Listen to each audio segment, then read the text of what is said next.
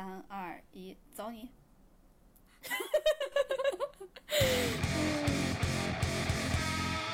！Hello，大家好，欢迎来到略好笑电台 No Fun Radio。嗯，大家可能一看到这个名字，不知道你们关注的是谁，是不是以为自己的号被盗了？但是，一听到这个熟悉的声音魔性的风的感觉，你就知道你没关错人。对，对，是我们。对我我我们改名了，我们曾经叫银河地铁站，哇，这个名字听起来好亲切，但是我们已经不属于它了，呃，银河不属于我们，我们用了一年的时间都没有获得它，所以我们决定改名。对，哎我们们本来换我们本来为什嗯么要叫那个名字？银河地铁站是吗？对，好像是，其实最开始我们是，我记得是在我们在地铁上讨论的，嗯，然 后然后就想，那要不然和地铁相关。然后呢，又觉得好像我们聊的天儿或者什么的，就聊的内容，好像就更谈天说地，要给人一种不着边界的感觉。什么东西最不着边界呢？是宇宙。但是我觉得宇宇宙地铁站有点怪怪的，就是不如不不够那么亲切，又有点宏大，听起来好像有点像天文知识一样，但是我又没有，我相信你也没有。然后呢？所以呢，不如就改了一个更对我们来说更亲切一点的名字，就是银河。为什么亲切呢？因为我们就生活在银河里。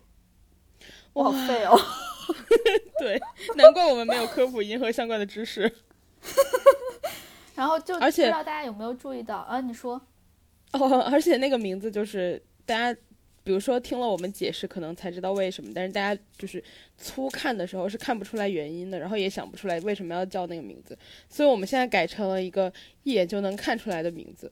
而且还有一个原因吧，我们之前叫那个名字是因为我们想就是讨论一些嗯很有就是漫无边际的各种各样的话题，后来发现我没有什么内涵，然后我每天都在 稀稀嗦嗦。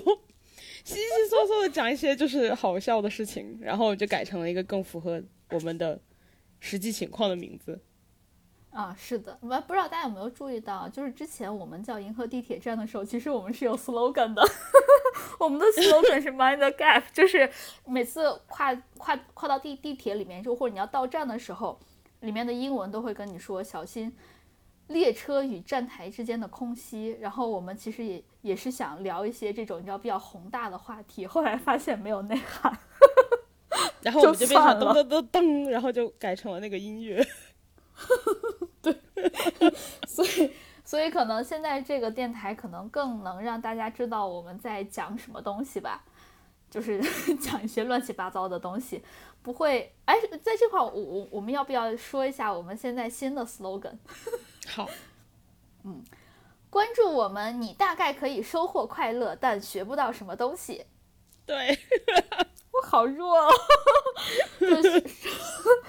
说完之后，大家大概应该知道我们我们改这个名是在想什么了吧？哎，随随着那个电台的名字改，就是这个播客的名字改，我们其实还改了我们自己的名字，就是改的更更简单一点儿。我现在的微博名字呢，就叫叫我哥哥。你要告诉大家怎么写的吗？对，叫就鸽就还是鸽子的鸽，叫我哥哥，后面加个 e r 就完了，叫我哥哥哥哥儿。嗯对，你是哥哥儿。然后，因为我一直就是无论改什么名字都那个被告知就是已经占用，然后我最后改成了一个哥哥情侣款，没想到直接成功了，我就 一年只能改一次名字，所以我现在就叫叫我辣妹儿，莫名。其妙的拥有，莫名其妙的拥有了情侣款的那个名哎，不过我觉得你这个 ID 还挺好的，就这个名字。你之前不是叫你永远不会成为辣妹吗？你现在直接改了名，立马就是辣妹了，多好。辣妹和不是辣妹中间的距离只有一次改名，是吗？对，你看多好，这和付出努力没有关系。付出了，你等了一年呢。嗯，时间成本。是，大家也直接见证了我从不是辣妹变成辣妹的完全过程，which 就是 which 就是没有付出任何努力。谢谢大家一起见证辣妹从一个非辣妹变成一个辣妹。那 我我们真的好无聊，聊这些乱七八糟。嗯，那我们要跟相信大大家聊点也也今天的知道。正事儿吗？正事儿，正事儿就是我们想跟大家聊一聊探店这回事儿，这算正嗯事儿了吧？我觉得跟我们的生活息息相关，就是吃饭。哎，其实也不一定是吃饭了，我觉得探店店不一定光是吃饭嘛。但是我在写这个我们要要聊什么的时候的各种问题和提纲的时候，我好像把所有的东西全部 focus 在吃饭的这个店上。我刚跟你说证明的时候在我们的，生活中这个比较重要。对我刚跟你就是我我录到这块的时候，突然意识到，好像店除了饭店之外还有别的，就比如说什么吃喝的店，就是饮品店、甜品店之类的，或者还有一些其他的，就比如说什么玩儿的店啊，或者是书店啊之类的，其实它都算但是其但是其他的店你其实不太会根据评分来判断去还是不去嘛，对吧？对，其实好像只呃饭店跟我们这一期聊的更息息相关一些，算是。嗯，如果你去吃饮品、甜品这些东西，一个是因为它的嗯、消费来说门槛，就是它的整整个的那个人均价格相对更低，你可能也没有那么慎重。如果我买了一杯饮料，然后十五块，然后我觉得它不好喝，也没有那么生气，我就再买一杯就好了。然后，但是但是如果就是吃了一顿难吃饭，人均一两百，然后就会有点生气。怎么说呢？就是你知道，有时候我们都市丽人去的那些饮品店，或者甜品店，或者是糖水店，都是 you know，就是特别的 fancy，所以，所以其实，嗯，你知道，嗯，sometimes 我们还是会参考这些评分的。真的吗？你真的会参考吗？啊，说说实话，网红的我不太会去就是了。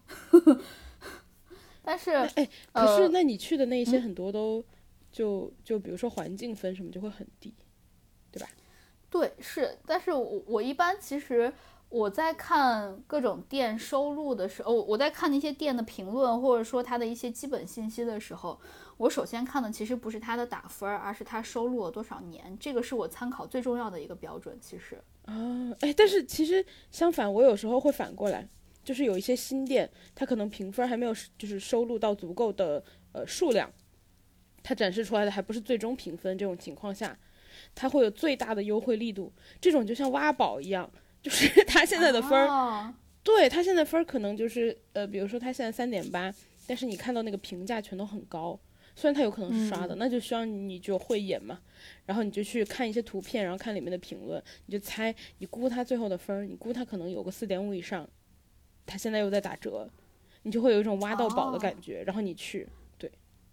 哦，这样子，哎哎，我我其实没有这种经历，因为我看的基本上全都是那种收录时间长的店。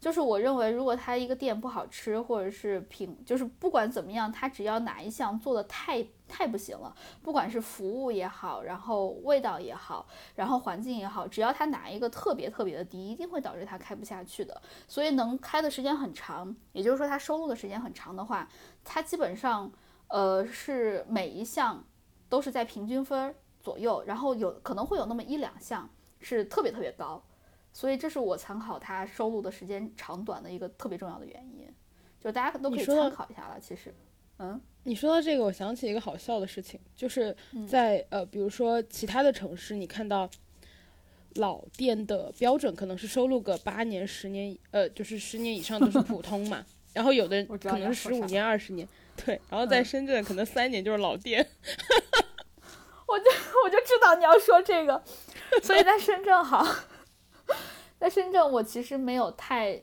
参考这个收录时间长短。当然，如果在深圳一个店它能收录到五年、七年的话，我一定会去试一试。但如果一个店它会说什么三年老店啊之类的，我就不会去。哎，说到这儿，我记得特别清楚。我之前去重庆玩的时候，有哪一家，它是在一个江边儿，好像是那那个是嘉陵江吗还是什么江，我记不清了。总之就在一个江边儿，有一个火锅店，还是一个串串的店。它就有一个特别特别大的横幅，说什么本店距百年老店还有九十三年、九十四年，大概这个样子。据说它这个横幅每年都会换。哎，你这个够客气，你这够客气了，我也见过，但是我是在呃后海的酒吧看见的，就北京的后海的酒吧。他那个太不客气了，他说我离那个百年老店还有什么九十八年什么的，你这个有点太不客气了，你这个有点远哦，人家好歹是吧，存在了五六年、六七年，当然说我我我去百年老店还有多少？对，而且他那个就是这个那个更对，而且他更换的形式就感觉特别的，就是呃比较比较容易更换，就是他是在黑板上写的，那我如果想擦成几年就几年。对呀，你你直接把那个，它不是还剩九十八年吗？你把前面那个九擦掉，就剩八年了，对吧？它是从清朝开始的，九八吗？你是说？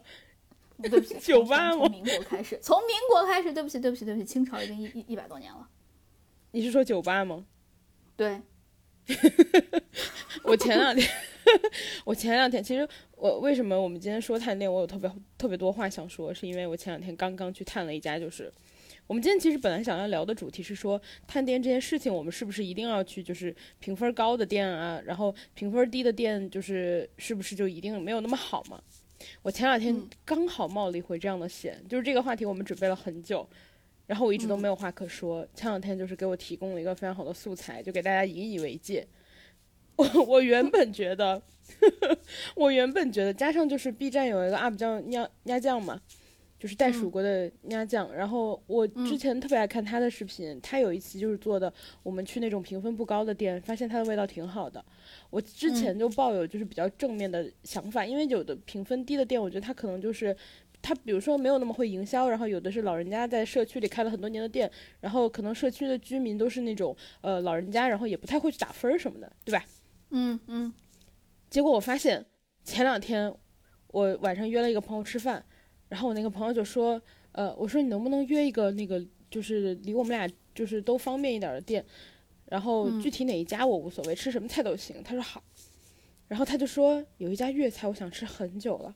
是一家连锁，在我家门口也有，刚好在你家就是公司这个附近也有一家。他说我们去吃那个好不好？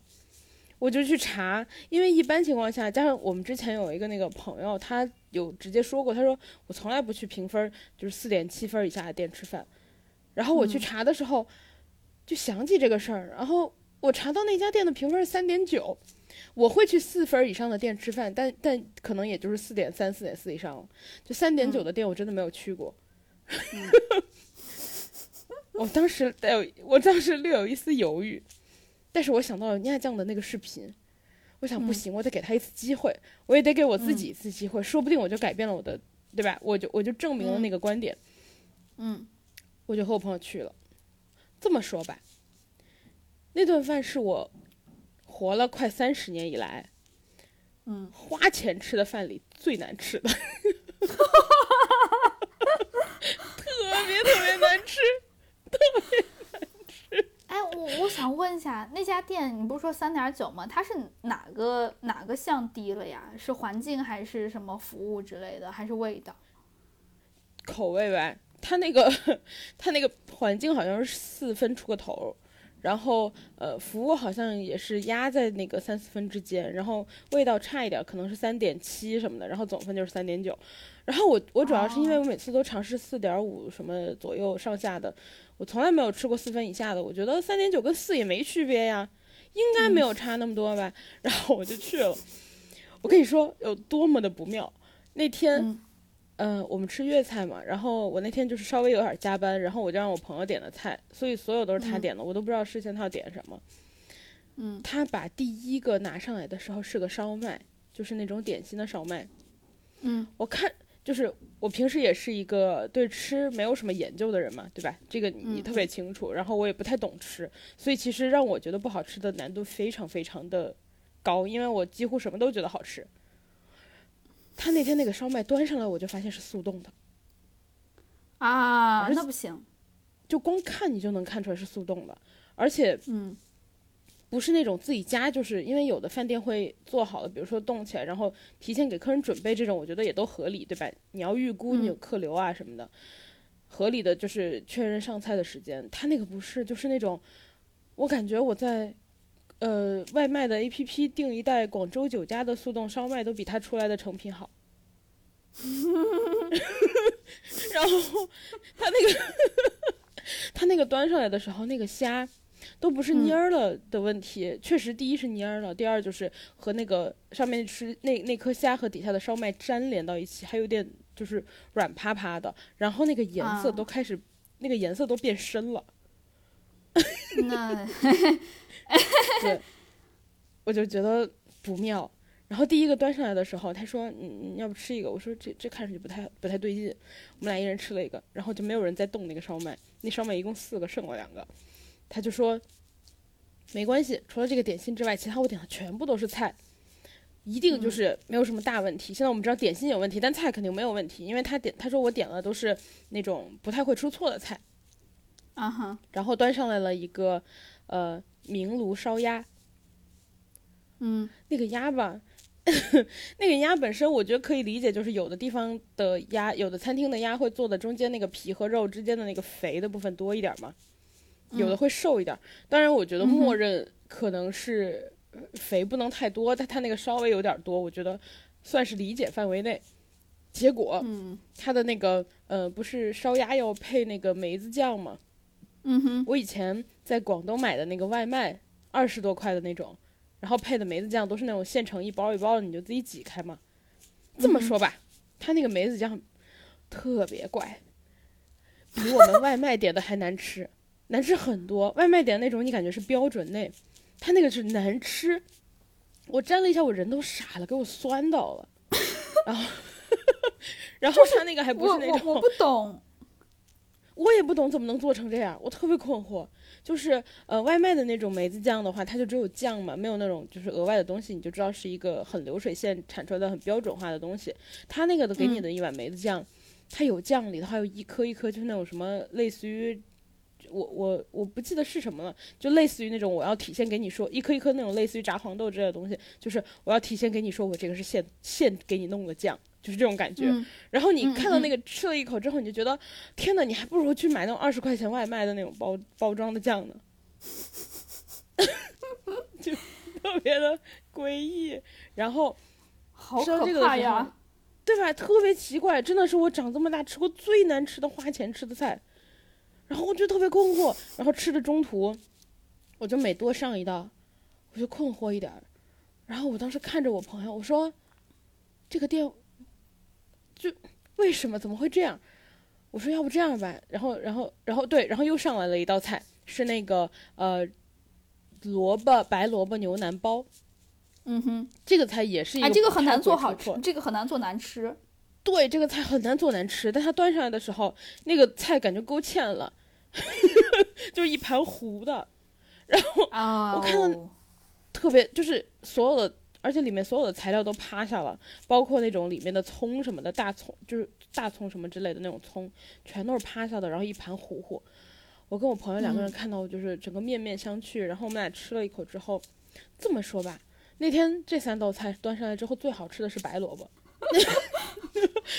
我想知道他是怎么做的。我也不知道怎么能做成这样。后来我就让我朋友说：“我说能不能我们点点饭？不点个饭，我觉得这个菜我都压不下去。”他说：“行。”然后他默默的叫来了那个。你好惨。对，我不知道怎么能吃到这样的东西。然后我们叫了那个呃，就是服务生来嘛，他就跟人家说：“他说，嗯，能不能给我们上两碗饭？然后说，哦，还有就是，嗯，可不可以帮我们看一下剩下的一个白切鸡和一个那个呃是什么豆腐？”他说：“如果我还没做的话，就不要做了，我们退了。”人家去帮人家那个服务态度特别好，人家去看了回来说：“哥，不好意思，我们已经做了。”然后我朋友说：“行吧，那你帮我打包吧。”然后我们俩开始互相推诿，就是 你带回去，你带回去。然后我跟我朋友说：“我说你为什么会挑这家店呢？我说你这么想吃这家店，要不这样吧，我们现在就是。”吃成这样，这这几个菜我们都是只动了几口，都两个人都吃不下。我说隔壁就是一个那个日本那个日料店，然后我在刷的时候，我发现日就是嗯隔壁是日本的一个烧烤烧肉店，我说那个烧肉店评分特别高，要不我们去隔壁续一趟？他说刚刚我来的时候，因为他比我，因为他比我到的早，他说我刚刚来的时候，那个隔壁烧肉店排队，我说你有想过这家店为什么不排队吗？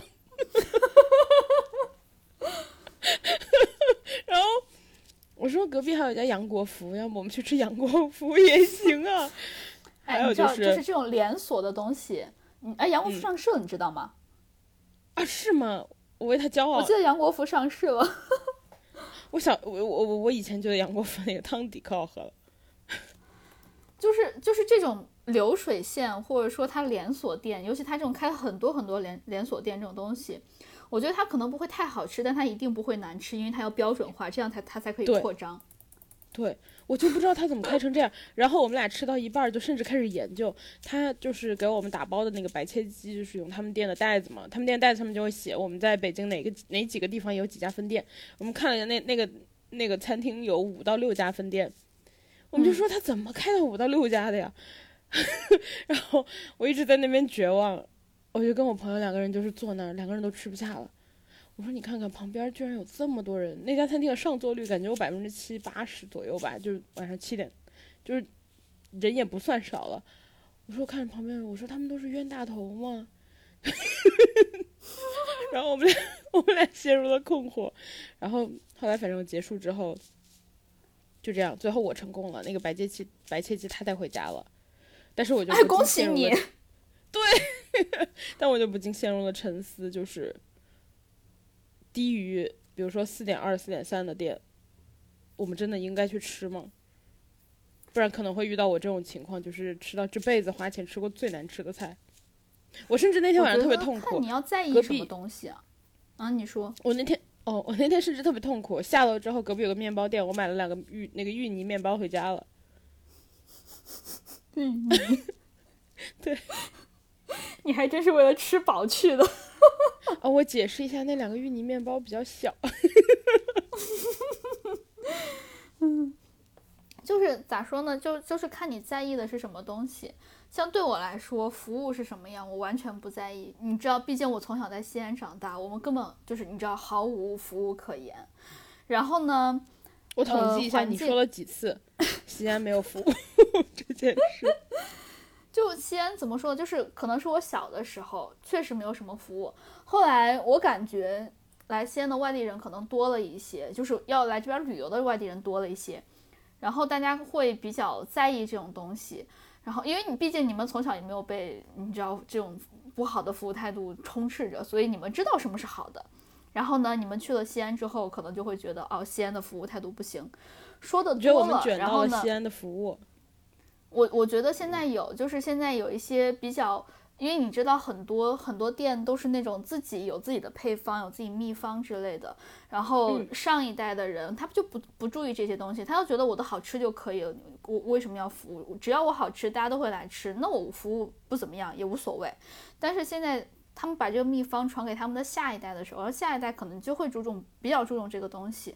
然后呢，他们也会注意在那个大众点评或者其他的什么点评软件上面的打分儿。这个时候他们会注重服务的，因为我现在有很明显的感受到这一点，就是包括我男朋友，他是第一次去西安是一七年去的，然后呢一七年去了一次，然后一九年，然后再下来最近慢慢再去，他说他能明显感受到西安的服务在慢慢的往上走，就是吃饭的服务，当然现在还是不咋样，你知道，就是从零分到可能三四十分儿，还没及格嘛，但是已经进步了。哎，对不起，我老是 我老这样说，但是我觉得我很有发言权，因为我在西安就是确实挺喜欢吃东西的。然后呢，吃吃过的各种饭店也特别的多，不管是好的还是不好的。呃，我们那服务最好的，是，我们那之前只有一家店服务好，就是海底捞。标准化的服务，你是说？对，而且海底捞不是它，它就是以服务见长的嘛。之前它就是只有海底捞服务好。你知道，我我第一次吃海底捞，我记得特别清楚，是我高一还是高二的时候吃的。然后，因为海底捞在西安刚开始就开很多，好像是，呃，因为它是从四川走出来的，然后呢，在西安就开特别多特别多的店，所以我吃海底捞吃的特别早。然后你知道，我第一次去海底捞的时候，我被那个服务震惊，就是我从来没有吃到过一家饭店它服务那么好。服务员在对我难怪你那么喜欢。海底捞，难怪你那么喜欢海底捞。无论我们说吃火锅什么，你每次都去海底捞，然后然后那个海底捞的服务令你就是令令你就是宾至如归，甚至每次去都不放过美甲的部分。对，对哎，说到这块儿，我有一次带我爷爷奶奶去吃海底捞了，就是去年的时候，因为海底捞就我我发现我不管在哪块儿海底捞，就是要不然我住的地方附近就有海底捞，要不然他就在我附近，好就好不容易去了一个地方，他没有海底捞，他过一段时间一定要在那块儿开一家，可能有可懂了能是因为太海底多了吧捞跟着。你开，海底捞跟着你开，你你你租的都是捞区房。哎 真的哎，不知道大家有没有听过河区房这个概念啊？就是河马可以送到地方就叫河区房。对，你我要都是捞大家解。释一下，我是捞区房对。哎，说到这块儿，我我其实第一次带我爷爷奶奶去海底捞的时候，他们服务态度就很好，尤其你知道，对于老人来说，他们就特别的特别的耐心，我感觉。然后我我爷爷奶奶之前没有吃过海底捞，然后呢，就虽然我们都你知道吃了这么多年了，但是他们从来都没有吃过。我就有一天，我就突然想说，那不然我们去试一下好了。然后我们去了海底捞之后，呃，我记得是给我做了一个美甲，然后呢，给我当时还约了给我爷爷奶奶各做了一次手部护理。哎，手部护理是做什么呀？就是拿那种手膜给你套上吗？嗯，他我记得他好像先是拿一个什么东西去去除你手上的那些什么角质啊之类，先给你搓一搓、揉一揉，然后呢再对揉一揉就是帮你手部按摩，然后按一按之后，然后在你手上涂一层厚厚的那种类似于面膜一样的东西，然后再拿一个塑料袋儿，不是塑料袋儿，就是那种手套 给你套住，然后最后呃你你拿拿那个手套拿那个手套套住了之后。你就可以吃饭了嘛，然后吃吃上可能十五分钟、十分钟，你就可以把手套摘了，然后直接把手洗了，这个时候手就就是香香嫩嫩、滑滑软软的。因为其实我记得当时服务员跟我说，就海底捞服务员跟我说，你只能呃一桌好像只能约一个，还是两个美甲，还是一个号只能约一个，就是他拿电话号约的。然后他说，哦但是但是现在因为我们中午去吃的，没有什么人，然后呢。呃，爷爷奶奶拿手机又不太方便，他就直接说没事儿，我我拿我的手机号还是什么给你约，就直接给我们一桌，就我和我爷爷奶奶三个人分别给我们约了一个 手部护理的号，就给我是美甲，给他们俩是手部护理。就所以你我一个人带你我奶奶就爷爷 奶奶去吃的，我刚以为你是那个带着你全家去吃的呢。哦，全家也有啦，但是第一次去就是带我爷爷奶奶两个人去吃的。哦，对，去了之后们也很满我觉得他们还挺开，对他们很满意，因为呃，因为我感觉爷爷奶奶你知道，就是现在行动会稍微慢一点儿，然后他们夹菜啊什么其实不太方便，但因为海底捞服务特别好，所以呢他就会帮我爷爷奶奶夹菜。就我我感觉整个就是他们把我爷爷奶奶也照顾到了，然后这样子，因为他们照顾了我爷爷奶奶，保最后的导致就是我我自己也可以安心吃饭了。海底捞的态度就是你的爷爷奶奶就是我的爷爷奶奶。所以我对海底捞特别满意，我爷爷奶奶也对海底捞特别满意。可以，而且更满意的就是海底捞，从从我爷爷奶奶家走到海底捞，基本上就是走路的距离，差不多十几分钟的样子。那你男朋友不就有参照标准了？他如果去你家，海底捞的模式服务你的家人，留下好的印象。然后吃饭中间再给他给给爷爷奶奶做个手模是吗？对对做个手部护理，按一按。对，然后吃完饭最后就是爷爷奶奶那个，嗯、刚刚看你们吃那个菜吃的多了一点，要不我再给你们涮一个。然后他还会，你知道拿一些，因为我奶奶比较喜欢吃凉拌菜，就是那种酸酸辣辣的，他就他就记住我奶奶喜欢吃这个了，然后呢就给我奶奶不停的上那个凉菜。我奶奶你知道就 有时候压力有点大，她说上了我就一定要吃完，她就一直吃一直吃。然后呢，服务员还帮忙上了水果，我奶奶又喜欢吃水果，然后呢就一直上，她一直吃，她说怎么办？我现在感觉火锅吃不完。我说这个水果你不不不不不吃没有关系的，就是你先把正餐吃了。然后嗯海底捞不是那个甩面也甩的特别好玩嘛？我记得当时还点了一根面，最后甩了一下，让我爷爷奶奶看了一下，可是陕西人看得上他们的甩面吗？还是说就是看得上因。为每个哦是吗？就是他们他们甩面的水平也符合到能够符合到陕西人的标准是吧？甩面水平，我觉得大家可能都差不多。关键是陕西人，我们自己做面的时候，我们不跳舞。哦，原来是这样啊！Good to know，第一次听说。对，所以他们就特别喜欢就是这样甩。我还记得，就是你知道那个小哥就在那块甩，因为当时也没有什么人嘛，他特别喜欢跟食客互动，他就会把那个面咻的一下甩到你的脸面前，然后呢，呃一下，就是你知道有这种互动，然后我爷爷奶奶觉得，嗯，好好玩这样子。但是你看过以前网上有人，我就想说这个，对，面被甩到头上。对，我当时，我我记得我在网上看过一个一个视频，是有一个海底捞小哥甩面，然后甩着甩着，一个人正在那块好好的讲话，他是背对着小哥的，突然那个面就整个糊到他的眼镜上，然后当时配的音乐还是什么？是不是上帝在我眼前遮住了脸，忘了掀开？对对，今天去吃海底捞，我被面打了。我当时，我其实看他们甩面的时候，还有点期待，如果他们甩到我爷爷奶奶眼镜上会怎样？你可真是个大孝子呀！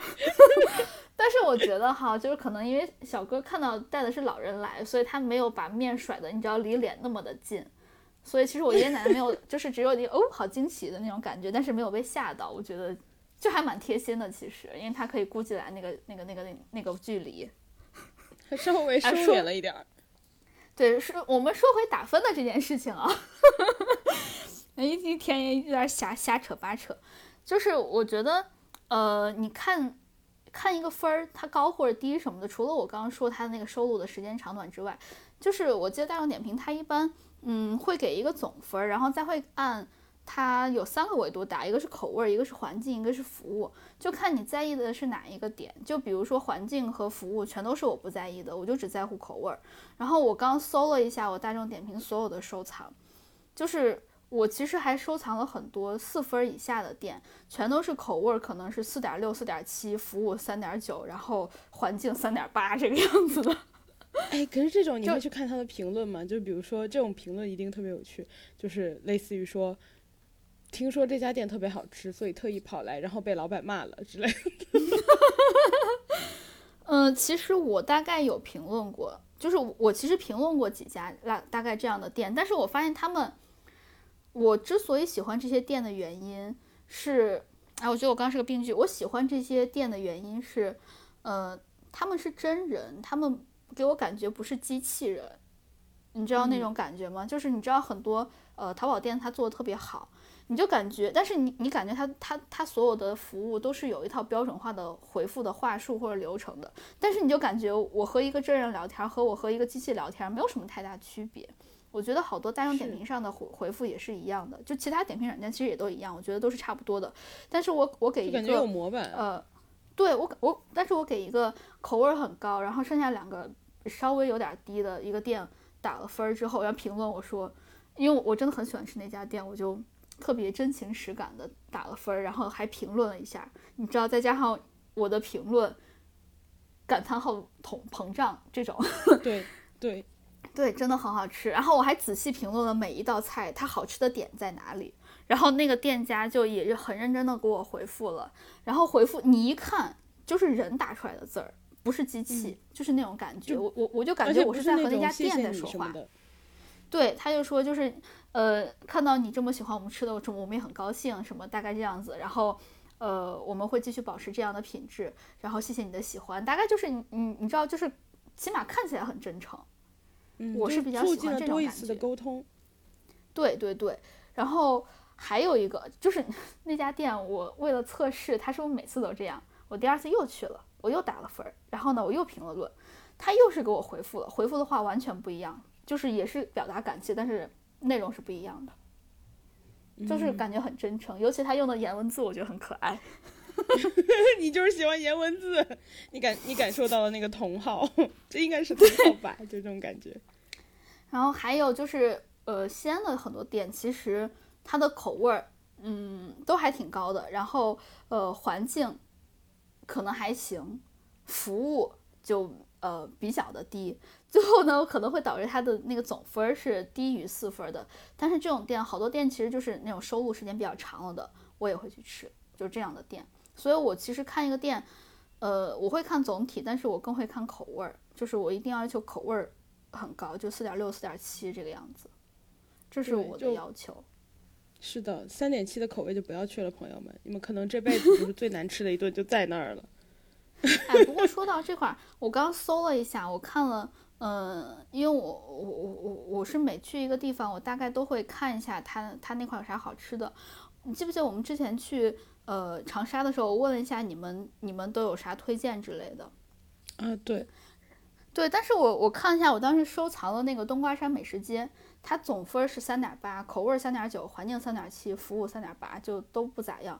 但是我觉得里面是好吃的，所以就很奇怪，所以那个呃，是我们我们另外一个方式来那个就是衡量是不是，其实我在不同的地方，然后不同的类型的店，我也不能按同一套打分标准来看。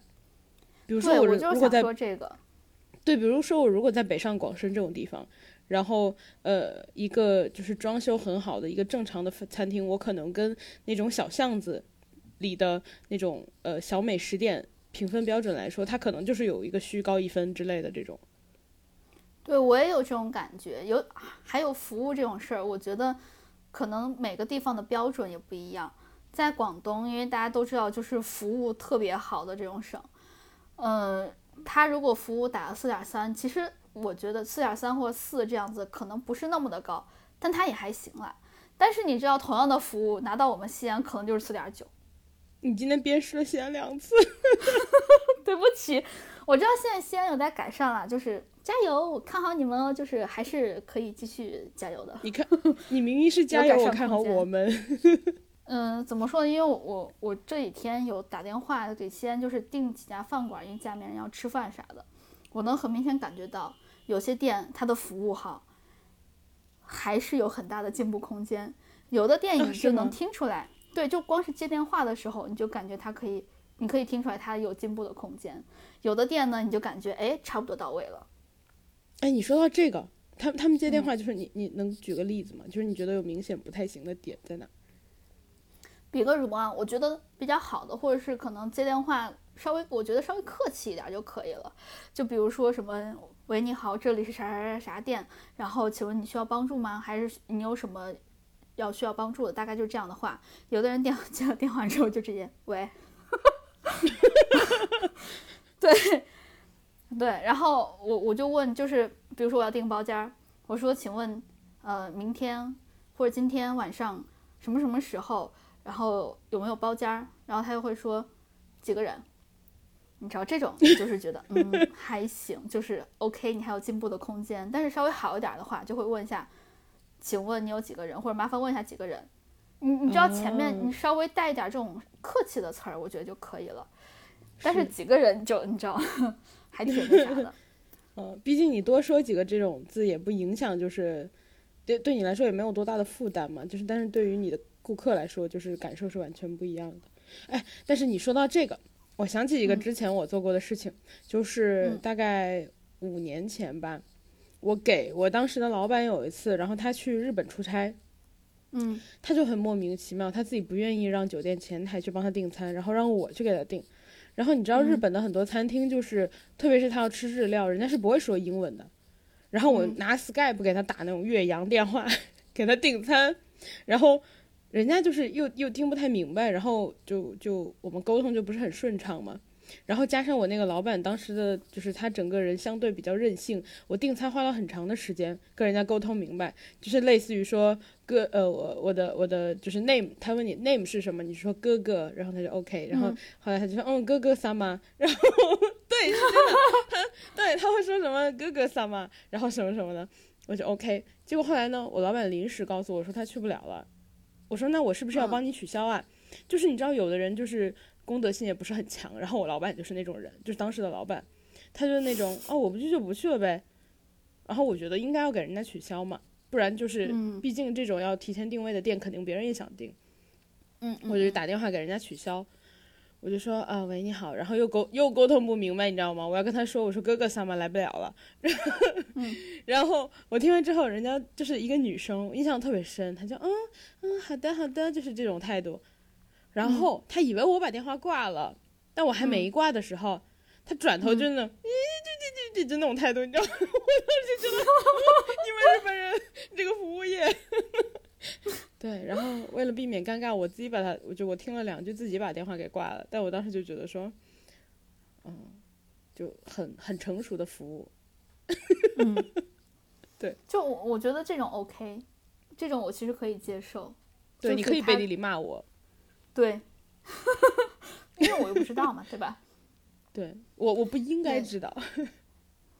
所以，所以就就其实我是觉得西安的服务，就尤其是吃饭的地方的服务，还是可以再再往前走一点儿的。而且不只是一点儿吧，有些店，you know，你越说越你你越说进步的空间越大了。对，有有的店确实是它的进步空间确实挺大的，就你这个你得承认。但有的店，嗯，怎么说呢？可能因为好多店是连锁的，然后它可能就会在服务上面有一些的要求，然后再下就我刚刚说的，可能它传给下一代了之后，下一代会注重这个问题。但有的店哈，咋说呢？就是老板还是他原来的手艺，他自己做确实好吃，他他要比他下一代做的要好吃，但同时你就得忍受那个老板就是对你爱答不理的态度。是，哎，但其实我们刚刚说的好多都是大众点评的店的打分嘛。然后，嗯，就我想问你会不会去看？因为大众点评相对来说，我觉得现在相当于一个美食黄页，相对就是比较公正的，类似于豆瓣的电影的那种打分的体系，对大家来说是相对公正的一个，呃，打分人数也比较多的一个标准的东西嘛。嗯。然后他的那个就是我我就是想问你说有没有看到其他的那种推荐类的东西，你会不会参考？因为比如说微博呀或者小红书这种，小红书现在有一个之前不是有一个问题吗？就是说无论你去你你如果按小红书去吃，就差不多踩雷率特别特别高，因为无论他吃了什么，他都会说特别好吃，然后那个环境特别好，然后那个滤镜加八十层那种，然后看着特别美味。说到这块儿，其实我觉得大众点评，大众点评的分儿在我心中不像豆瓣电影的那个分儿那么的公正。就是我不知道豆瓣电影的它的那个算分儿的标准是啥，但是我感觉它是它是挺公正的。在我现在看来，不管你怎么刷或者怎么样，我感觉它还算是比较公正。但是大众哦，点我之评这个分儿吧，前研究过这个事儿，我之我之前啊看新闻研究过这个事儿，就是因为我有一段时间要做类似的业务嘛，然后就研究嗯过这个、那个豆瓣儿的算法为什么那么准，就是他们基嗯本上就是说我们是用了所有的方法来杜绝任何的刷分儿的方式，就是他从技术上已经嗯从嗯一开始从源头就杜绝了这种方法，但是可能大众点评这种可能就没有那么严格，毕竟豆瓣它可能。呃，本身来说，它的噱头就是这个，或者说它的它的立这个网站之本就是这个，就大众点评可能就没有特意在做这方面。对我，我有这种感觉，所以大众点评营销的很高的一些店，然后呢，可能是一些网红店吧。我，我，我其实试过几次，我觉得一般，就是它，它，它是一个稍微比较高分儿的店，但是它不像大众点评打的分儿那么高。所以其实我有时候对一些大众点评上的高分儿店，我是存在一定的程度上的反感的，因为它对我来说，它有一种疯狂营销的感觉。嗯，对，因为我我之前红书，微博我其实会看，但是小红书我不会看。如果我如果我搜小红书的话，我一定要搜的是我现在想去的这个店的拔草，我不会去看就是踩雷之类的，我一定会哎可我之前带发现搜。嗯，嗯，你一定会在搜正面、反面你都看。我是只搜搜反面的，因为我觉得小红书对我来说是一个是是一个种草的工具，就是你知道它对别的它它本身存在的意义就是为了给别人种草，但是很多人为了为了反馈一些真实的东西，他会拔草，就是或者或者说他的踩雷经验，但是呢这些东西可能是因为推荐或者是因为它本身不符合这个调性吧，就这个平台的调性，它不会给你推到很长很前面的位置，看的人不会很多。然后点赞什么的也不会很多，所以你平时你直接搜可能是搜不到的，就是你搜这个店你是搜不到，但是你必须得搜这个店避雷或者是踩雷或者是拔草之类的，你才能可以搜到这些评论。我会专门去看这些。对小红书的正面我不是很相信，我之前和一个零零后聊天，然后我不太确嗯定是不是普遍的现象，我发现他搜美食的就是首要的那个主要 A P P，比如说我们如果要去吃饭，我们的主力搜索那个评价的 A P P 是大众点评嘛，我发现他的是小红书，就是就是我 就是我发现好像我们跟年轻人断档了。我之前发现这件事情的时候，特别的震惊。嗯，说实话，我也会搜小红书，因为我去一个地方的时候，我希望有人可以给我把。这个地方啥东西好吃的好吃的东西全部都列出来。大众点评我感觉是没有这个这这个功能的吧，或者说我可能没有刷到。但是在小红书，我去任何一个地方，我一定会刷小红书，他推荐有啥啥啥东西，他会刷一个什么呃什么什么什么探店清单，什么好评清单，就那种，我会根据他那个清单去大众点评再搜一遍，就等于是我用大众点评去验证小红书，这是我现在的方式。哦，就是你交叉了。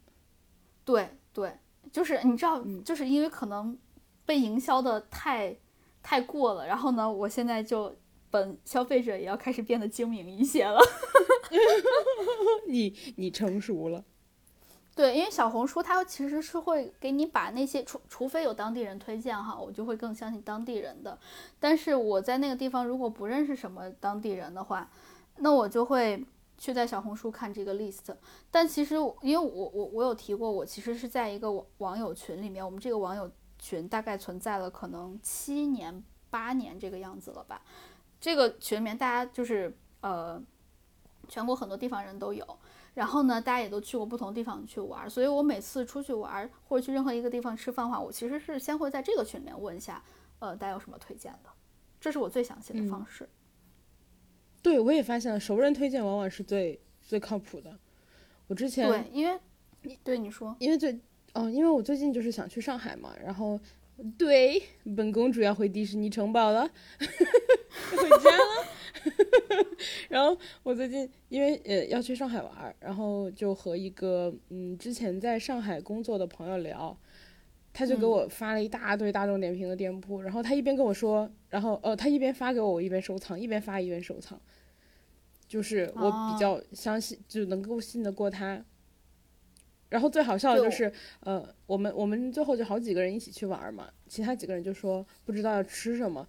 我说我有一个朋友之前就在上海那个呃工作呀，他推荐的肯定就是没有什么问题，而且他会告诉你说他推荐这个的理由是什么。比如说他给我推荐一个日日料店，他说这家日料店就是又很好吃，量又很大。他他当时说的话就是原话是你如果想吃饱，我。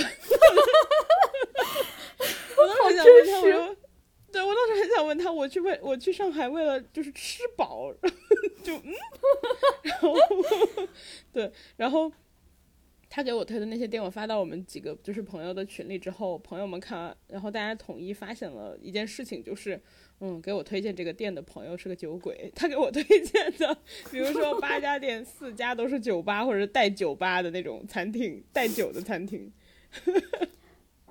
哎，对，说到这块儿，其实我觉得熟人推荐还有挺有自己的偏好的。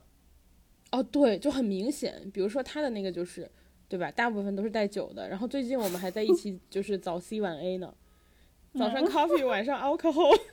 他有一天，他有一天那个买了白葡萄酒，然后都寄到公司了。我们晚上就拿咖啡杯一起在那晚 A。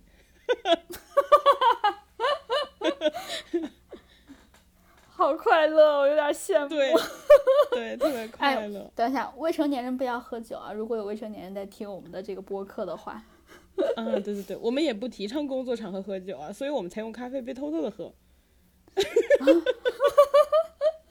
然后大家成年人也是饮酒要适量啊。啊，对对对，不要买醉啊，朋友们，就是道路千万条，安全第一条。对，对，然后。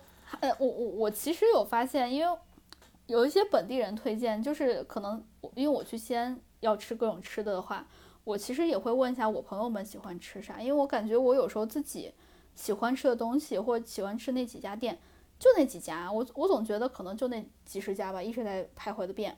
但是如果有一些新的朋友，或者说，呃，我跟大家聊的时候，大家有其他什么推荐的话，我我我其实是愿意试试的。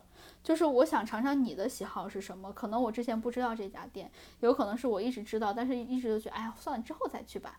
如果有人推荐的话，我可能就会愿意去试试。对，对对对。而且比如说你你是西安人的话，你可能去吃的店偏偏好于说你家那个区，然后离你比较方便的。对，因为我发现我吃吃泡馍、吃小炒、吃烤肉的，就集中在那一片儿，其实就是为了近。然后再下来就是和朋友好约，其实就是那几家店的原因。如果是呃其他人推荐的话，我可能也愿意。就是所以这个我觉得不光是对本地人，就是这个可能就是对本地人更更更更好的一种推荐的方式了吧。就是我可能更愿意相信朋友了。嗯，是。哎，说到这块，我其实可以试一下小红书哎，因为小红书会给我会给我说一些西安的我不知道的店，我我都可以去试试。这倒是个好方式，对对哎。是，确实是，而且你有一个基本的判断，就是你比较熟悉的城市，如果他那个哎推荐的东西，对，你会有个基本的判断，就不太会容易受骗。嗯，说的对，哎，我可以试试，哎，可以，哎，我下次回西安的话，我就可以试一试了。你怎说到最么自我肯后给自己种草了，对，你怎么突然自我肯用三种不同的音调进行了自我肯定？行，那要不然我们今天就聊到这儿呗。然后，反正这个就是我们对探店或者说对店打分的一些态度，所以也不知道我们的对大态度是什大家，对我们的态度是就是随缘。就是都去试试吧。然后最靠谱的就是朋友推荐，嗯，就这样。对对，然后其实就是我我我我选择的方式，就是一个是看他收录的时间嘛，然后再下来就是看他分儿低低的原因是什么，就是那三项口味、环境和和态服务态度，到底哪一项让他拉低了？看你最在乎的是什么。比如说，如果你要是去请客的话，那你一定是在乎那个呃。环境和服务的，如果你是自己去吃，没事儿就愿意去愿意去吃一些小店的话，那你一定是在乎口味儿的，所以还跟你吃饭的目的是有关系。所以根据你刚刚的介绍，可以听出来，就是第一，你没有什么朋友；第二，你没有什么体面的场合。我理解的对吗？下次去西安，我带你吃一家环境又好、服务呃，然后呢口味儿也还不错的一家店。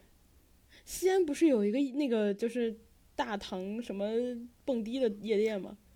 哎，不是，哎，你怎么老说这个？你每次一说这个我就头疼，我不想去兵马，就是大，我跟大家说一下，辣妹说的那家店是有兵马俑蹦迪的一家店。哎呀，我好想去啊！